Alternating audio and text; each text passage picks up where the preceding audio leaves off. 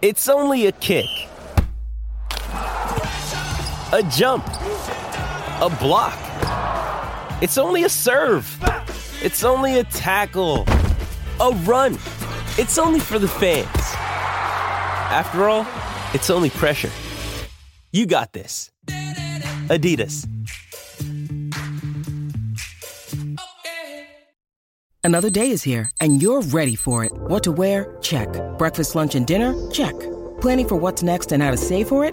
That's where Bank of America can help. For your financial to-dos, Bank of America has experts ready to help get you closer to your goals. Get started at one of our local financial centers or 24-7 in our mobile banking app.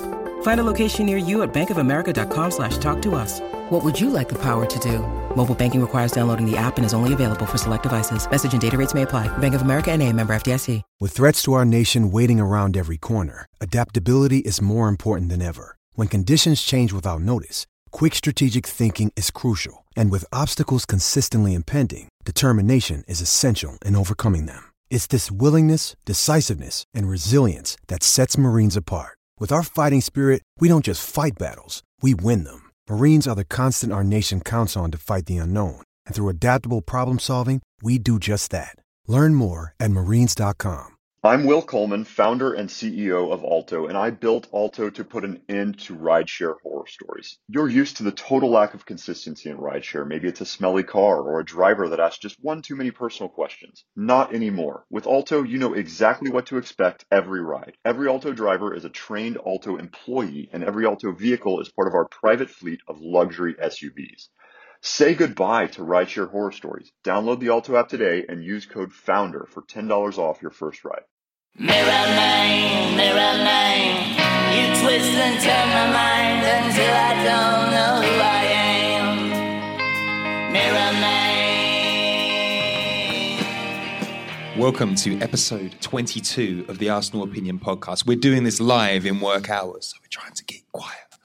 Uh, but it's uh, it feels perfect for a somber podcast today because we had a very somber weekend. Matt and I spent some time in a in a bar watching Arsenal lose to Stoke. So I don't think this is going to be the most pleasant of uh, of, of listens today. But Alfred, how are you? I am really, really well. I mean, I think we we had a great weekend, right? It's the kind of results that we are going to have to get used to being happy about. And I'm going to make a real effort to be happy about a 1 0 loss against the Stoke and take away the, the big positives from that. We are now officially a top six team, guys. We have to be happy about this. How do you feel about being a top six, top seven side, Matt? Do you feel happy? Depressed. You're It- depressed. that, that first game was. I'd forgotten how good it feels to win uh, an exciting game, and I was, you know, the joy of that Leicester win was with me all week, and I was so excited about um, Stoke away, which is a pretty stupid thing to be excited about, and it all came crashing down, didn't it? It was uh, it was depressing, but uh, beautifully familiar. Like it didn't. It, it felt it felt like we hadn't left last season. Straight back into it, just being disappointed. It was like a comfy old sweater you haven't worn for a while. Yeah, and I think the the takeaway for me is that after the last podcast, I was like, look, I accept where we are. I accept that Wenger is going to be here forever, and I'm at ease with it. But you know what? I'm not. I'm not. I'm angry. Well, I am. I think it was a glorious game with lots of positive takeaways. What I want to uh, get into before we get carried away with the Stoke game is uh, my question to Matt. Which episode are we on? And do we have any great players in store? We're on uh, episode 22, Alfred, and the shirt number 22 is quite fitting uh, for today, really, because it's all a bit of a mess. Uh, we don't actually have a number 22 at the moment. Do you know that? No. Extraordinary. We did have a no num- twen- 22. It's a good thing we don't have a number 22 because the last 22, Yaya Sanogo. Oh. Oh. And, you know, this is the sort of stuff that actually makes me really angry.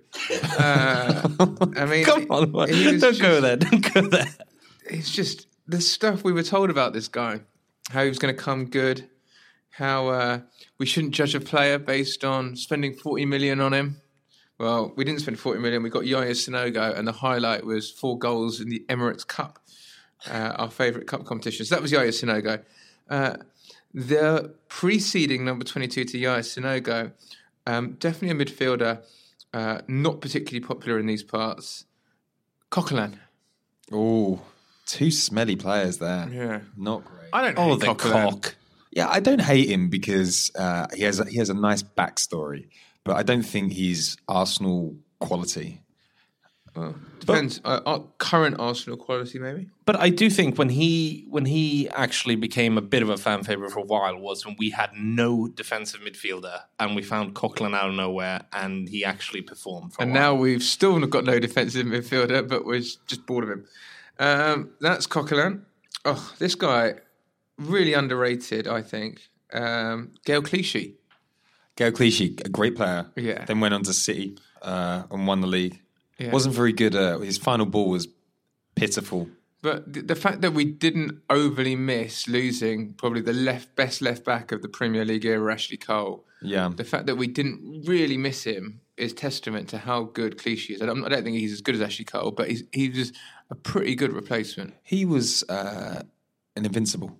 He was. He was an invincible, wasn't he? He was. Oleg Luzhny, Only the horse. only man of the match of an FA Cup final to get sold the next season. Southampton wasn't the best FA Cup final, but No, it was we, awful, won. wasn't it? We, we won. Uh, David Grondin, one of those like little French imports. The early ones. Yeah, one of the early ones. Uh, always felt he could be good, but uh, only lasted a season. That was when we were able to sell players. Yeah, back in the day, When someone wasn't very good, we got rid of them. the good times. And then finally, so this guy was a funny one. Midfielder, quite cultured midfielder, probably a bit ahead of his time.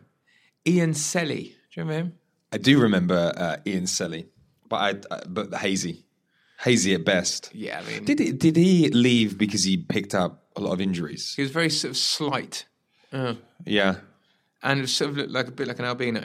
yeah. The the, the Mesut Ozil of back in the day. Yeah, he he would he would really fit in right now. So yeah, all in all, a pretty shitty number twenty two, which is sort of fitting for a pretty shitty Monday. This is really getting off to an awful, awful start. So, since I have the most positive takeaways from the game, and I think we almost got uh, got a taste of the darkness in the previous uh, section, I thought I could intro this for us all. The Stoke game, I brought two massive positives for me. Um, the first one is that we now finally know for certain that Bellerin is not great at left wing back.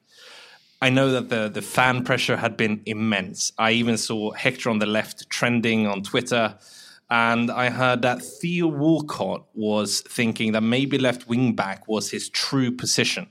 But then Wenger just went in there and with his incredible force of nature style, he said, I'm going to try Hector on the left.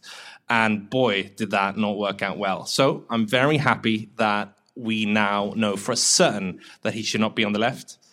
The second thing we also know from this game, which I think was one of the large positive takeaways, was that the strategy to shoehorn Oxlade Chamberlain in wherever is not a good strategy.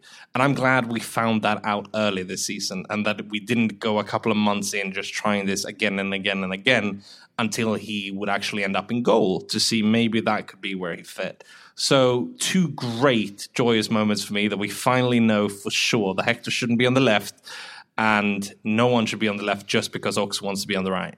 Well, I think you're saying we all know it for sure. I would be not particularly surprised if we saw him playing on the left next week because it'd be a very Arsene Wenger thing to do. It'd be a way of justifying that he wasn't crazy to play these people in stupid positions. And uh, it really wouldn't surprise me to see Bellerin play left back at Liverpool next week. No, I, I, I don't, I don't, I don't think Arsene Wenger really understands the system that he's employed here. I just think he's seen that it worked well for Chelsea and he wants to replicate it. But I think it's one of those things that you might get away with replicating somebody else's system for a little bit, but if you don't truly understand it and then you don't like the, the Conte makes it work because he drills it super hard uh, week in week out, and you can see that in the way they play. I think our players look kind of clueless, but on a like I, I guess on so on the Stoke game, um, Arsene Wenger set up for failure almost instantly with his peculiar back line that saw Monreal play in the middle uh, Mustafi play on the right side and Kolasinac on the left side. So three fullbacks playing as centre backs. Yeah, not Mustafi, but he was the only person playing in a regular position, I guess. Yeah, and uh, and and we, we we paid for that. Uh, sorry, I've been I'm kind of thrown on this section. I mean, it's it's bizarre. I think it's it was like someone had pressed a shuffle, you know, button in FIFA when you looked at that back line. It was truly, truly bizarre. That nothing made sense because we we had a couple of centre backs ready who who actually know that role, and instead we are turning Monreal from a left wing back to now a centre back. And we are doing this away at Stoke. It's Well, incredible. we we saw it against Leicester, and the lineup looked strange, but it sort of had to because Mertesacker had got concussed, and uh, Mustafi was injured, so we had to find a way of making the system work without having centre halves. And the main reason to have three at the back, primarily for most clubs, is because you've got three good centre halves who can play there. but but I sort of get the fact that Monreal can actually play there because he's he's played there before, and so I wasn't I was a bit less aggrieved with that one. But then why you start mixing everyone up? Because surely the first rule of football is you try and play people in their best positions, which would mean Kolasinac on the left, Bellerin on the right. Um, Mustafi if he's fit in the middle, and then holding a Mertesacker or like a regular system, or even one of those two centre halves of Monreal who has at least played there before. But instead, we got everyone all over the place, and immediately it sort of felt disjointed, or it didn't. Maybe it didn't feel that disjointed because we had so much of the possession, so we weren't actually defending that much. But the moment we had to do any sort of defending, it looked bizarre. I, and I, I still don't understand why he couldn't have played Mertesacker. Like he like he was he didn't he didn't miss the Leicester game uh, because he, he tweaked a hamstring. He had a cut on his head. Like there was no reason for him not to start there. We, we really really miss having his his leadership. Yeah. You know, he he definitely he definitely should have started. So uh, selection selections aside, uh, the four three three sorry the three four three system uh, looks like it's starting to creak um, already. Like Matt, what's your uh, what's your opinion on, on what's going wrong here? Um, I don't really mind the system because I think we saw against Chelsea in the cup final how it can work. So, sorry. Matt, who is calling you now? Sh- That's awful, isn't it? You should you should pick it up and do that and do that ones like, "Hun, you're on the pod." No, I'm not going to do that. Uh, yeah, I don't have a problem with the system. I've got a problem with the way we're playing in it and the personnel because what what we learned in the cup final was that uh, you need total focus. Like every single ball you need to be focused on. And Xhaka and Oxlade Chamberlain and all those people, they managed to put it off for that one game. And you saw it. You saw it like a discipline. You saw the way Xhaka and Ramsey dovetailed in that game but sort of it just feels like they've forgotten over the summer. I don't feel like the motivation was strong enough for the second game of the season. Maybe they just thought they were going to go there and it was all going to be fine because the reality is we have got much better players than Stoke and we should have won the game. So I think it was an attitudinal issue as much as anything. It was a lack of focus and composure. And that has that is what's been familiar, and that's why there was a sense of familiarity with the performance. It's because we are much better than Stoke and we have got the players on the pitch who can easily get rid of Stoke if the attitude is right.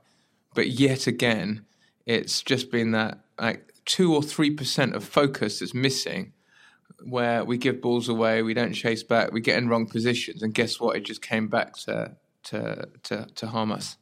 It's a it's a really odd mix of uh, like discipline issues uh, and uh, like mental issues in the squad that we've got going on at the moment. I mean, imagine if you're a player in uh, in that squad at the moment. You've got Chamberlain playing like he doesn't give a fuck, like taking shots from 30, 40 yards out, playing Hollywood passes um, whenever he can. You've got Özil, who isn't going to sign on uh, to a new deal this summer, and uh, he's not focused um, at the best of times or not willing to put in the extra 20% needed in games like Stoke. Um, then you've got players like Danny Welbeck, who, like, bless him, doesn't seem to uh, doesn't seem to be able to do it in front of goal, despite looking good in almost every other aspect um, of his game. Um, and then you've always got that uh, that sort of subplot that Arsene Wenger is two games away from the fans um, turning on him, and it just feels like feels like a, a, a, big mess. And then you've got a new system that the players don't seem uh, don't seem focused on or don't seem to understand as much as other players. So it's uh, it's very it's it's becoming harder and harder to pinpoint exactly what playing what the disaster is because there's so many going off. There's so many little fires all over the squad. The big thing right now that's really getting me really angry actually oh, is oh, this Matt. whole catalyst for change because we're now a week out from the end of the transfer window and nothing has changed. And that was the whole problem with the performance we've seen. It's exactly the same. Everything is exactly the same. We haven't invested properly in the squad. We spent 50 million, 50 million pounds on Lacazette, which is peanuts in the current transfer market. And it's less than all the teams who are already better than us. Um, there's this horrible sort of sense that there's going to be a sting in the tail with a big de- with a departure of one of Oxlade Chamberlain, Özil, or Sanchez in the next week, and there won't be enough time to replace them. And it's also just the way that the narrative of the summer has gone from Mbappe to Lemar to Seri to anyone. And, you know, guess what? It's just exactly the same. And we've just lost our second game of the season to Stoke. So, you know, all these grand uh, statements of intent and catalysts for change and all that Nothing has happened. Everything is exactly as it was, and it's about to get worse. Well, that marks the end of part one. So we're going to take you down uh, a trip down memory lane, um, and just the sense that you might just have seen this all before. Fabregas and Nasri in the squad for the weekend. Fabregas uh, not in the squad, and Nasri certainly not. I will decide that today. Nasri's not in the squad. Is he fit 100%? He he had uh, he went for the national team. He was sick, and he is not completely recovered yet. Are there other uh, aspects of his situation why he's not in the squad? He's saying it's only down to being sick? There are no other aspects why he would not be in the squad. I will decide that today. He can be in the squad. I don't know yet. Depends a little bit as well on the other on the situation of the other players. Arsene, do you expect Cesc and Samir to leave the club by the weekend? I expect nobody to leave the club. So you believe they will stay at the club, those two players? Uh, that's a good uh, conclusion from my statement. Barcelona have briefed one or two people saying that negotiations are progressing. Are you going to sit there and say that that briefing is wrong? well, uh, I believe uh, the best for, for us uh, one day before the championship starts is not uh, to focus on the possible transfers. I cannot say it will never happen. I do not say it will happen, but uh, at the moment there is no news. And uh, if we have any news to give you, uh, we will. I promise you, we'll do it. But what we want today is to focus on the players who play tomorrow, and not on the players who do not play. The players who can help the club to achieve performances are more important than the players who don't. So, going to carry on from Matt's uh, initial dance down the road of um, our horrific summer. Uh, so, things that uh, th- think that the, the, plot that's currently going on at the moment. So, Alexis Sanchez clearly wants to leave now. His agent is recommending that he stays on for another year. I don't think he's fussed um, either way, but uh, an unfocused Alexis Sanchez uh, is going to be difficult going into next season. It's his last World Cup coming up, so we might have three or four months of like really solid play, but then we will see Alexis trying to protect his hamstrings and making sure that he's like fighting fit uh, for Chile's World Cup.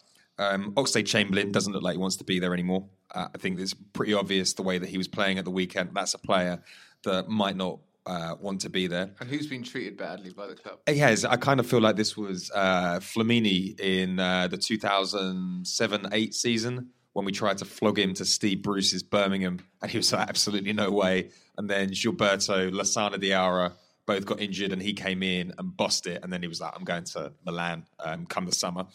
Um, we've got Özil, who doesn't want to sign a new contract. Arsenal aren't going to pay him uh, mega wages because, uh, to be perfectly honest, he doesn't deserve it. Uh, none of the big clubs are coming in for him, which is extremely telling considering how much money is in the market at the moment.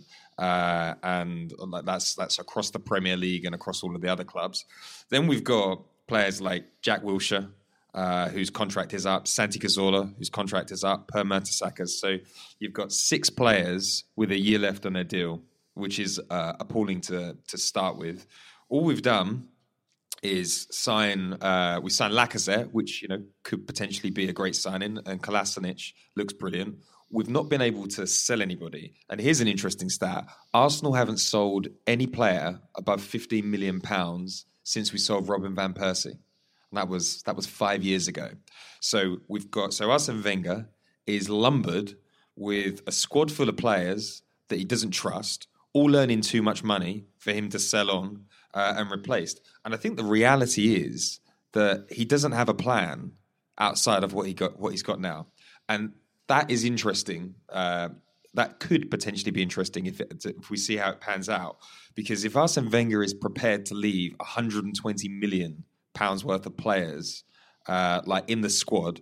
Like he's potentially teeing up a disaster for next year. But it says to me that he's not thinking long term because any of the last 10 seasons, he would have banked that money and then used that for an excuse to be in transition for three years. But so maybe there's a bit of fear, which could potentially be a good thing. So like maybe there's only two years left of this, but like what do, like, like what's your guys' thoughts of the of the various scenarios available to us over the next few weeks? Well, I think we have more of a wage issue than we have a funds issue. That one of the reasons why we might not have signed certain players this this year is because we can't afford their wages rather than that we can't afford their fee. And if you follow that logic and if you just try that logic out, for Wenger to just wait for these players to leave next season, and he sees next season being an incredible opportunity to sign people because he are three big wages are gone and he can suddenly offer huge wages to other people going some free transfers and he can actually start to compete with a man city who where player don't go to man city because someone could afford a fee but because of the wages so i do think that wenger feels like he has a, a wage issue above everything else and i mean the example with jenkinson today uh, that he is not offloaded. Like, why don't they just like terminate his contract? It is it is bizarre that we're gonna watch him at Birmingham this season. I can understand, you know, like Willock, but Jenkins, come on, that he is at the club. It's just absolutely extraordinary. But actually, but when you when you uh, take that logic, so losing 120 million to be able to pay a couple of million extra in wages is not right. Like we we've got what 150 million in cash reserves, so like we can we could bump up uh, we could bump up the wage bill, but like leaving 120 million euros on the table isn't going to allow us. Like e- even with the players, I mean, like what Sanchez is 110 grand a week, Özil 110 grand a week, um, Chamberlain like I don't know maybe 60. Like that, that's still what's that's, that's still less than the total salary Wayne Rooney was rocking at Man United last season. Yeah, but we know that transfers today is not someone gets a check for 100 million euros in their hand and then the player leaves. It's paid out over six seasons. It's loads of different conditions being met. So the real actual cost today to a club and to its finances, when you're looking if you're a profitable club or not, in the immediate term is the new player's wages.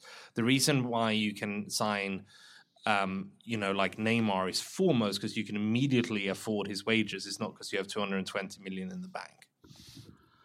I think with PSG, it literally was, wasn't it? They, they, PSG probably literally wrote a cash check. They did. I think. They, I think, but that was. I think that was the anomaly. But I think, look, what I think everyone's right here.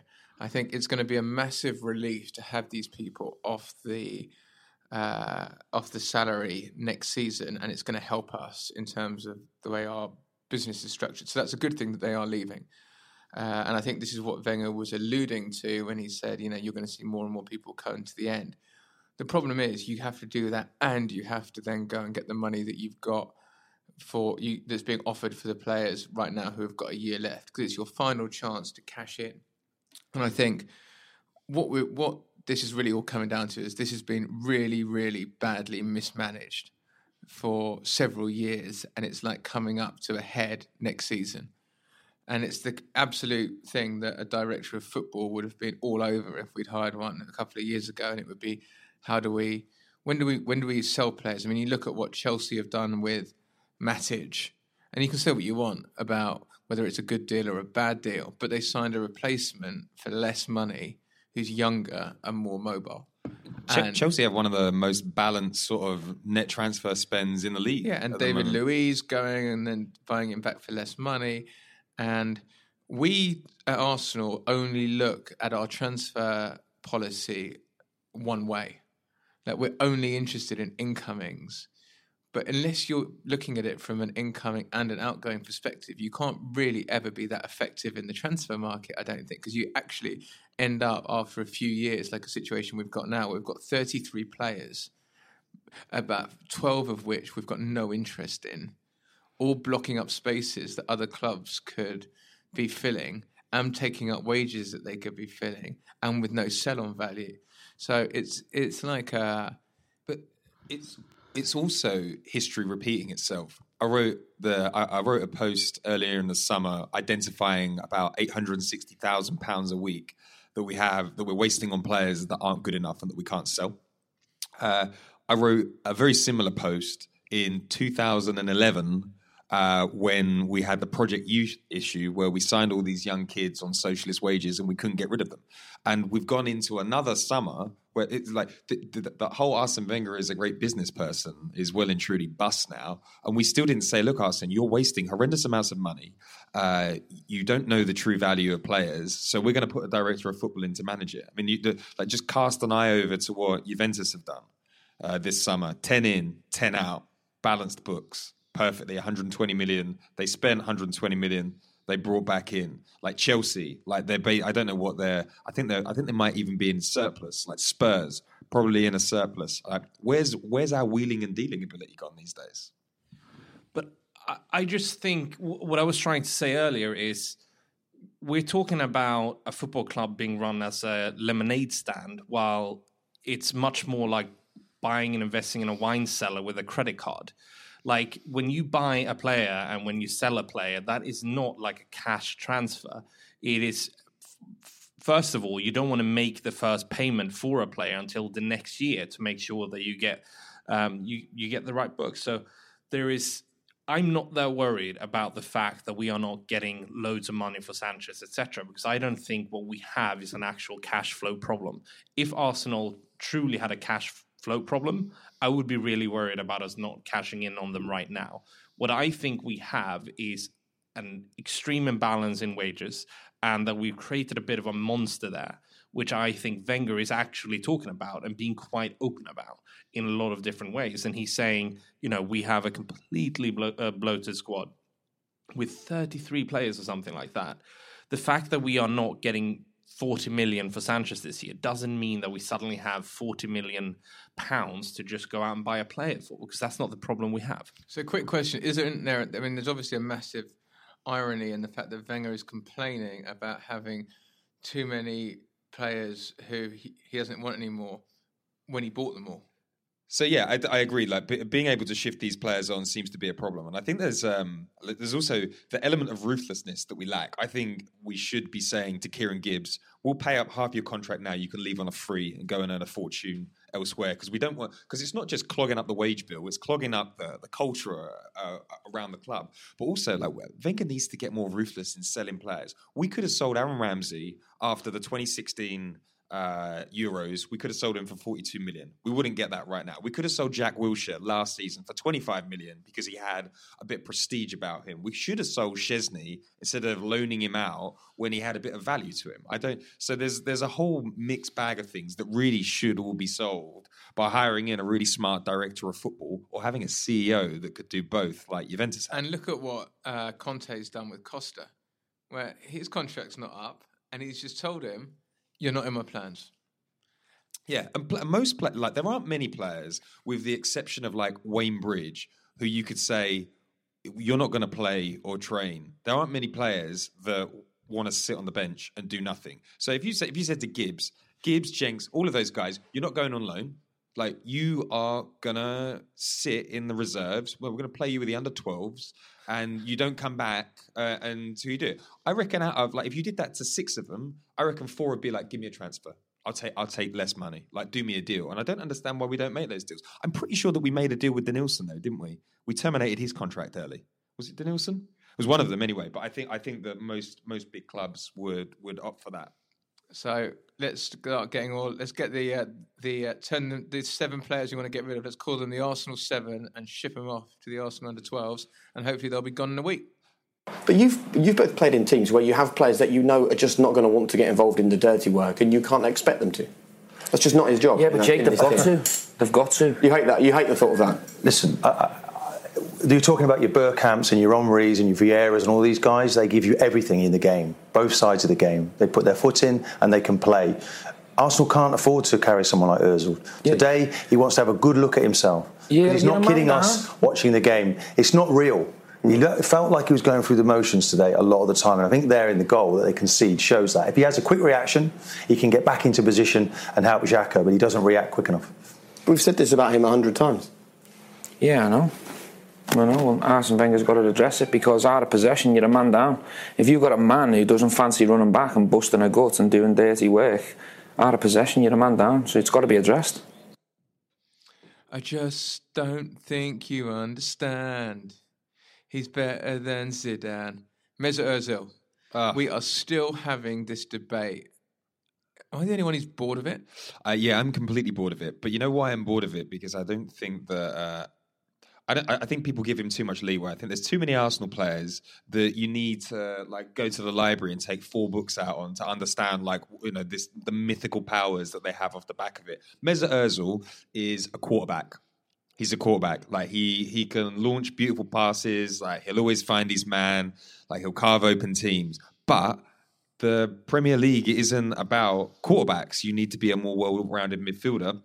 And Stevie G, uh, Martin Keown took Özil to task. Those are two really good players. Um, like Martin Keown is a massive creep when it comes to anything Arsene Wenger does. So for him to pipe up and have an opinion is quite miraculous. And I, I completely agree with him. I think that we give him too much leeway because he plays beautiful passes and he looks good on the stats. I think the quarterback analogy is brilliant because in American football, what you do with the quarterback as soon as you switch to defense is get him off the pitch. And he actually only ever uh, is on the pitch when you attack, which is a little bit what it's like to play with Ozil because he starts walking, if you're lucky, towards our own goal when when we defend. And I don't know how many times last season you just saw him kind of get out of the way of of an of an attacking player from the from the opposite team. And the fact that you're sitting now feeling that well, you know, our superstar is injured and has abdominal pains or whatever is, he actually has a tummy ache, and therefore Sanchez isn't playing. But the fact that we are saying we are are not a full squad away against Stoke when we should be having a world class player in Özil who should be a leader who on that wage should do way much more for us than the occasional beauty of a pass. And yes, they're stunning passes, but I am also bored with him. He does not contribute, and you don't have a sense ever that it's okay, we're going to win this because Özil's on the pitch. Yeah, I sort of disagree because I think he offers, in terms of productivity, and when I say productivity, I don't mean the uh, ex Liverpool pundits' uh, idea of productivity, which is about like looking like you know you run around a lot and like harrying people and chasing people down. All those idiots think about. But in terms of the intelligence of his runs, uh, his passing statistics, his ability to deliver key passes, assists, all of that means he's an incredibly productive player. What that means is you have to put him in a system that can work. And I think in our in performances where we've played well, like the cup final, um, it works because you've got players around him who have got discipline. Uh, you can't expect him to chase back and harry, and he does have a lackadaisical uh, uh, sort of style about him. But I just think it's just so boring that he's the go-to person when uh, you you sort of when we have a bad result. Um, and, and occasionally that criticism is justified, but the majority of the time it's not. And to hear someone like Steven Gerrard talk about grit, Steven Gerrard made his whole career out of pumping Hollywood passes, harrying people, c- clapping, all that sort of crap. The reality is he never won a league title, often down to his own individual errors, whether it was all those bloody slips. Uh, the guy is actually a bit of a loser. And I'm just not going to have it, him talking about a World Cup winner, multiple trophy awarded, unbelievable player like Mesut Ozil. I'm just, I'm just not going to have it. I, I, what we were talking about earlier, because I was stumbling over trying to get to the, the heart of the transfer problems because it's such a complex e- ecosystem of bullshit going on at the moment. I feel like it's the same on the playing side. Like Mesut Ozil offers um, a lot when you build a system uh, that perfectly contributes to like his skill set. But like reality is, he doesn't really give a fuck. Uh, and like you can see it evidenced all over the pitch when they do compilations of him not being interested. You've got Alexis Sanchez who's going to come back into the side, uh, like great productivity, scores a lot of goals, but he's got like a what seventy three percent pass completion rate. Like one in four of his passes goes missing. He gives the ball away more than like any forward in the in the Premier League. Apparently, I haven't seen the specific stat, but there's an awful one about it.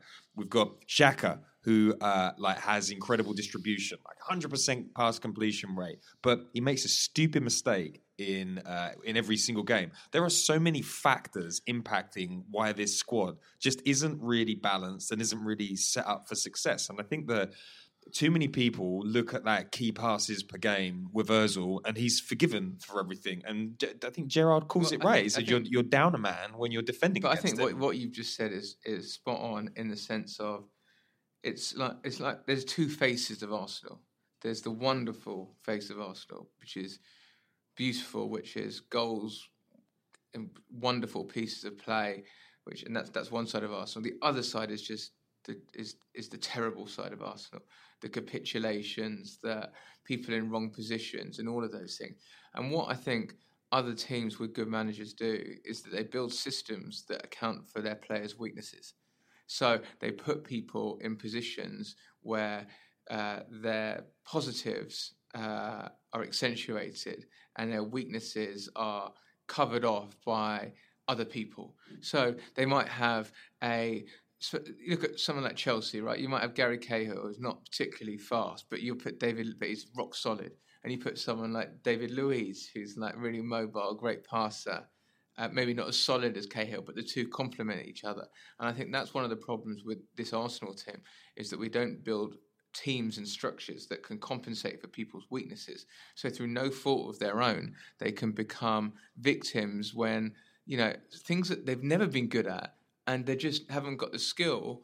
Uh, can't be compensated by other players. So why didn't we put Granit Xhaka next to a really tough, mobile central midfielder who can cover some of that side of him, so we can focus more on his ability to spray the ball around and pass. You know, So here's a here's a question for you both, uh, and I know that a lot of people in the comments section were talking about this after the Chelsea game. Uh, are Arsenal uh, a less glamorous looking side, but a more functional side without Özil and Sanchez in? Because the Community Shield, uh, we looked very solid. Everybody knew their role um, properly, and we didn't. And we're not having these debates. Like, i is is there is there like merit in in you know Özil offers a lot, but he doesn't offer enough um, in our system, and maybe reverting back to uh, Elneny. Uh, Xhaka was it Ramsey and uh, the it wasn't Ram- Ramsey wasn't there Elneny either. and Xhaka, and then they played the following week and were crap. Um, so, you know, I think you can get away with not playing them, but I think you know you just look at the numbers and you're taking away an awful lot of goals and assists by not playing them. Ozil out. Okay, I guess so. Um, looking forward to the next uh, batch of games uh, that we've coming up, particularly away from home. So next up is uh, is Liverpool uh, on Sunday the twenty seventh, away from home. That'll be interesting because they've looked uh, particularly terrible. Uh, then we've got uh, Bournemouth, and then we start Spurs Day night football, thirteenth of September. Reality truly hits home. How far we've sunk, um, but we do have a, an awful run of away games. Uh, Liverpool. Chelsea, uh, Watford, who are uh, like under a new management, Everton, and Manchester City. It's not a. It's not. So it's, it's going to be. It's going to be really tough. But um, yeah, I mean, so Ar- Ar- Arsenal's got to shake it up. He's got to. We'll, we'll, we'll soon find out. Um, like when, when's the transfer window close? Next week. Yep. So uh, so we'll know how the season lines up. Alfred, have you got um, any like moments of joy to send people off? I mean, I think that's that's what we're gonna have to start becoming experts at, right? It's if we can't enjoy, you know, us winning, we're gonna have to take take pleasure out of other things. Either we can do it in our own team, and I think one strategy could be to just enjoy the fire, enjoy watching it all burn. And and take great pleasure out of that, which is weird. But there's part of me which is looking forward to these away games just to see how bad it could possibly get again. And there is something in that weird kind of masochistic feeling of of losing when you're an Arsenal fan, which which I could take pleasure out of. The other thing that I that I just have to mention is, you know, we're all sad that we haven't signed Seri or Draxler or Neymar or all these players from Liga. But watching Neymar versus Toulouse, it did remind me of what a terrible league Liga is. And how, like, yes, Neymar is an extraordinary player for 220 million euros. But the way that he was running around on that field reminded you that a lot of player can be made to look really good in that league at the moment. George Best when he was playing for the Cosmos. Yes, I mean it was. I I can take some pleasure out of that. Uh, I can still not really take pleasure out of uh, Matuidi being sold for 20 million euros, which I would have enjoyed. But um, and then and finally, another thing that I that I'm taking some joy out of at the moment is that the three of us is in a fantasy league, and I think this afternoon we have the chance to go joint top uh, with our three uh, respective teams. That is exciting. I'm rubbish at I'm rubbish at that normally. Um, any any joy for you to pass on to um, the listeners before we go? Well, Matt? look, it's going to be there's, there's it's going to be a really hard run of games, isn't it? Um, and you just it's really difficult to see how we're going to come out of this not completely broken by that because Chelsea, Liverpool, Manchester City, Tottenham. I mean, they are. You look at all of those teams and you go, we're not very good against any of the way those types of teams play, uh, and it's going to be really worrying times. I think the only hope is that Liverpool have looked really poor in the in the first two games that I've seen. Palace And- game was awful. and if we can go and beat Liverpool at Anfield next week, then our season's back on track. It is because we'll have beaten a main rival fourth, um, and that will give a confidence big boost. So I'm hoping that we can do the uh, do do the do what we need to do against a pretty weak looking team, and hopefully that will give us a bit of confidence and momentum to to go on. Because let's just be honest. I mean, it's awful but we could have easily won that game against Stoke 3 0. So maybe it's too early for. Maybe I'm just perking up a bit by uh, midday. Yeah, I think it's going to be an up and down season, and we've got to face that. My moment of joy is the, the transfer window is going to be shut, uh, and then we c- then we'll know where we stand with uh, our contract rebels, and also the transfer window. I think is changing next season. I think they're trying to push through rules to uh, to make sure that it's closed before the season starts. So there'll be an even shorter window to be disappointed with. So that's very exciting. The other thing is, I'm not sure our livers can cope with what happens when we go out after an Arsenal loss because it does does create some Yeah, and- problems. And, and, but when you're in London, there's there's only a short window to get like, really awful. But the the, the 16 hours, 16 hour binge that went on after, yeah, definitely not good. So hopefully we can win a few more games. Anyway, uh, that was the first podcast of the new season, the Premier League. We're going to get these going on the more on the more regular. It's going to be um, every Monday. Uh, if you've got any feedback, um, let us know. Keep it. And until then, we shall say goodbye. Thank you very much for joining, Alfred. Thank you very much. Thank you, Pete. Thank you, Matt. Ciao for now.